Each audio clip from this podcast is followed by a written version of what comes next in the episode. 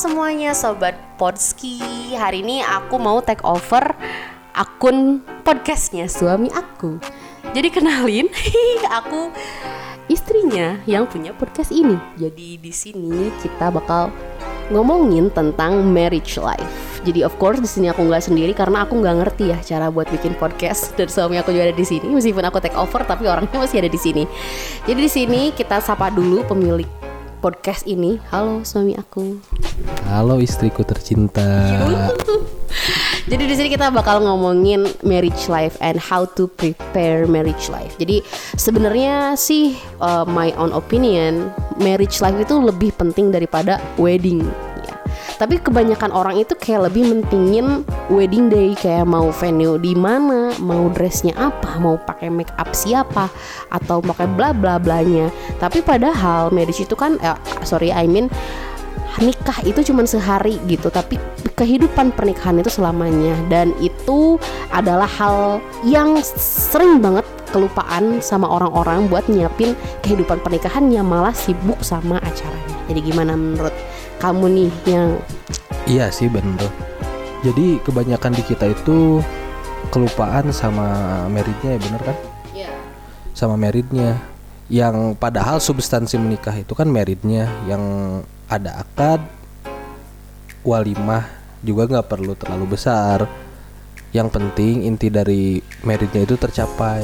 Tapi karena mungkin society yang harus dipenuhi, society-nya menuntut kita untuk melakukan seperti itu, jadinya kita jadi berat sendiri atau pusing sendiri untuk mengadakan wedding yang terlalu besar.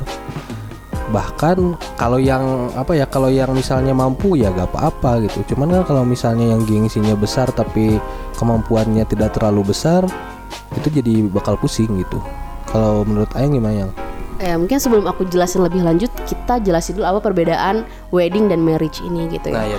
Kalau wedding itu tuh lebih kayak the day, hari ha, hari pernikahan acara. Tapi kalau marriage itu adalah kehidupan pernikahan. Jadi jangan sampai kebalik ya. Jadi kita kalau buat lebih simple kata-katanya mungkin lebih ke wedding itu nikahan ya acaranya. Kalau marriage itu lebih ke pernikahannya, kehidupan pernikahan setelah pernikahan.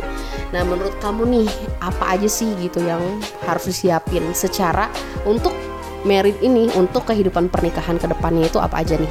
Jadi dari itu sih sebenarnya dimulainya mungkin tiap orang beda-beda ya. Entah itu perkenalannya lewat taaruf atau misalkan mungkin ada yang pacaran atau misalkan kayak temenan tapi serius ya nggak asik.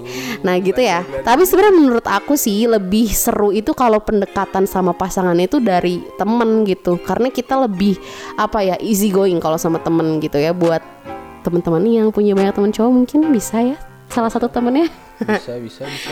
ya gitu jadi apa pun medianya apa pun jenis pendekatannya entah itu taaruf atau temenan atau pacaran ini bisa dipakai sih ya teorinya gitu hal-hal yang harus kita ketahui dari pasangan atau hal-hal yang harus disepakati bersama sebelum menikah untuk kehidupan pernikahan ke depannya jadi apa aja nih yang pertama dari poin penting menurut kamu Yang harus dipersiapkan. Iya, yang yang how to know each other atau misalkan prepare ke depannya, yang apa-apa juga yang harus dipersetujui sebelumnya gitu.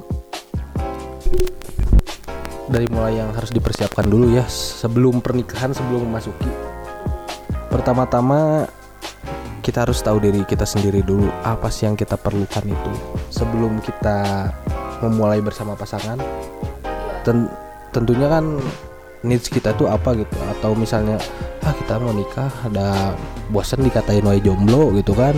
Atau misalnya kita mau menikah karena udah bosan sendirian udah capek lah aku gimana gitu kan. Iya sih bener banget. Kita harus figuring what ourselves gitu. Kayak we have to figure things out about ourselves. Karena eh, yang aku rasain kita itu harus apa ya harus bener-bener ngerti dulu sama diri kita bener-bener puas dulu menjalani hidup bener-bener mengenal diri sampai kita tahu apa yang kita butuhkan gitu. Karena pasangan itu bukan hanya orang yang kita inginkan gitu belum tentu kita ingin seperti ini seperti itu padahal kita nggak butuh gitu. Misalkan aku pengen nikah sama Song Joong Ki gitu tapi kan aku nggak butuh ya ketampanan seperti itu malah nanti malah banyak pelakor dan pusing hidup aku.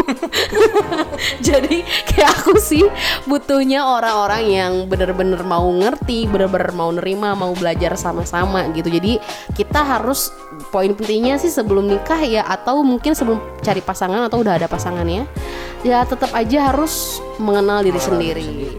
Mengenal diri sendiri juga self love gitu. Terus ya a lot of things about yourself you have to know about it gitu karena kalau kita ingin dimengerti orang lain kita harus ngerti diri kita sendiri dulu jadi orang lain tuh kita bisa menyampaikan apa yang kita butuhkan ke orang lain. Jadi orang lain juga bisa apa ya bisa fit in gitu ke kitanya gitu. Ya kayak gitu. Itu pertama tuh yang harus dipersiapkan itu kita harus tahu kebutuhan kita itu entah dari emosionalnya dari mungkin financially yang sangat menentukan dalam pernikahan apakah kita juga sudah siap di sana ataukah belum tapi kalau misalnya sudah yakin ya silahkan itu kalian sendiri yang tahu kebutuhan dari diri sendiri Iya. Jadi yang poin pertama yang paling penting itu itu sih ya intinya tuh knowing yourself first gitu before you know each other or you knowing not somebody else gitu. Kalau pengen dimengerti ya kita juga harus ngerti diri kita sendiri. Kalau kita nggak ngerti diri kita sendiri gimana orang lain mau mengerti kita gitu. Itu sih poin pertama. Jadi ngerti diri sendiri dulu, ngerti apa yang kita butuhkan dan apa yang kita inginkan. Mungkin cita-cita atau harapan jadi bis nanti yang nantinya bisa diwujudin sama-sama. Iya, finansial memang sangat penting di kehidupan apalagi setelah menikah karena memang sebelum menikah juga sangat wah, sangat penting banget gitu untuk finansial itu. Makanya kalau kami di kedua di posisi kedua itu finansial. Di posisi ketiga sekaligus keempat mungkin open minded dan juga keinginan untuk terus belajar bersama pasangan, terus belajar diri sendiri juga selain Nah lanjut untuk poin yang ketiga dan keempat kita jama aja ya guys. Nah untuk poin ketiga dan keempat itu karena saling bersinggungan dan juga saling mempengaruhi adalah open minded dan mau belajar gitu. Karena percuma ya kita juga menikahi orang yang gak mau open minded juga capek hati ya guys. Bakal capek hati banget dan bakal banyak cekcoknya gitu.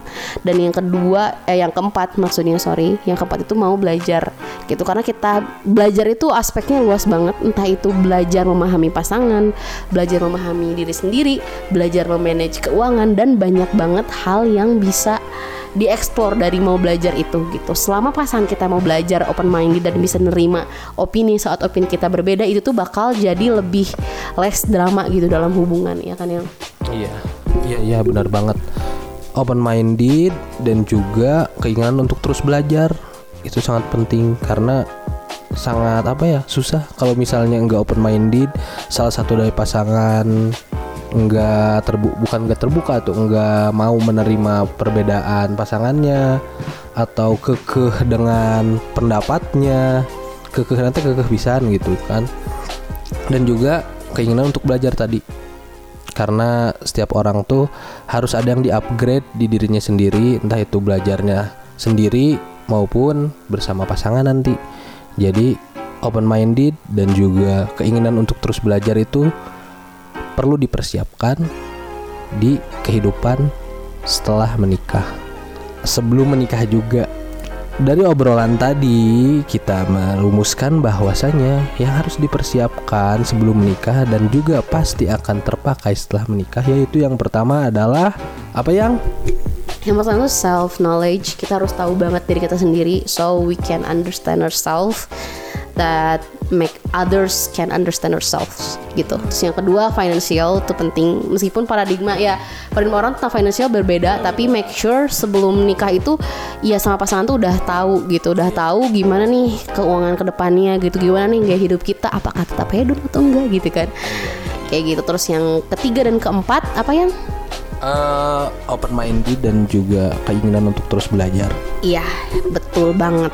Pokoknya tapi menurut aku dari semua yang penting adalah financial dan keinginan untuk belajar gitu. Dan belajar itu bukan cuman tok belajar pelajaran tapi belajar kehidupan, belajar memahami, belajar juga adaptasi. Entah itu sama nanti mungkin orang tua pasangan kita yang nanti bakal jadi calon mertua, belajar juga memahami pasangan kita, keluarga kita. Jadi kita lebih adaptif lah ke depannya. Ya setuju itu memang sangat apa ya dari empat poin penting itu memang yang keinginan untuk belajar dan financially itu sangat krusial.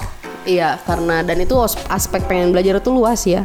Entah itu belajar mengelola Parenting, uang, mengelola iya, parenting terus kayak marriage life, sex life maybe. Iya, dan juga belajar agama juga kan keinginan untuk terus belajar agama dan Iya, tidak ke ke oh kamu harus ikut saya gitu kayak gitu. Iya bener kayak gimana caranya nih biar pernikahan kita tuh lebih berkah gitu kan itu kan harus banyak dicari juga gitu karena uang juga dicari juga dan harus tetap belajar ya itu kayak penting banget ya kan Nah, ya gitu kan. Menikah itu menyatukan dua keluarga menjadi satu. Terus menyatukan dua isi kepala suami istri untuk jadi satu juga. Iya that's all kayak mungkin kayak gitu aja ya kayak ini kayak udah kepanjangan kita closingnya gimana nih yang karena aku take over tapi nggak bisa closing Aku closing aja. Terima kasih telah mendengarkan Podski episode kali ini. Semoga apa yang kita share mendapatkan berkah dari Allah Subhanahu wa taala dan juga manfaat untuk kalian semua. bye bye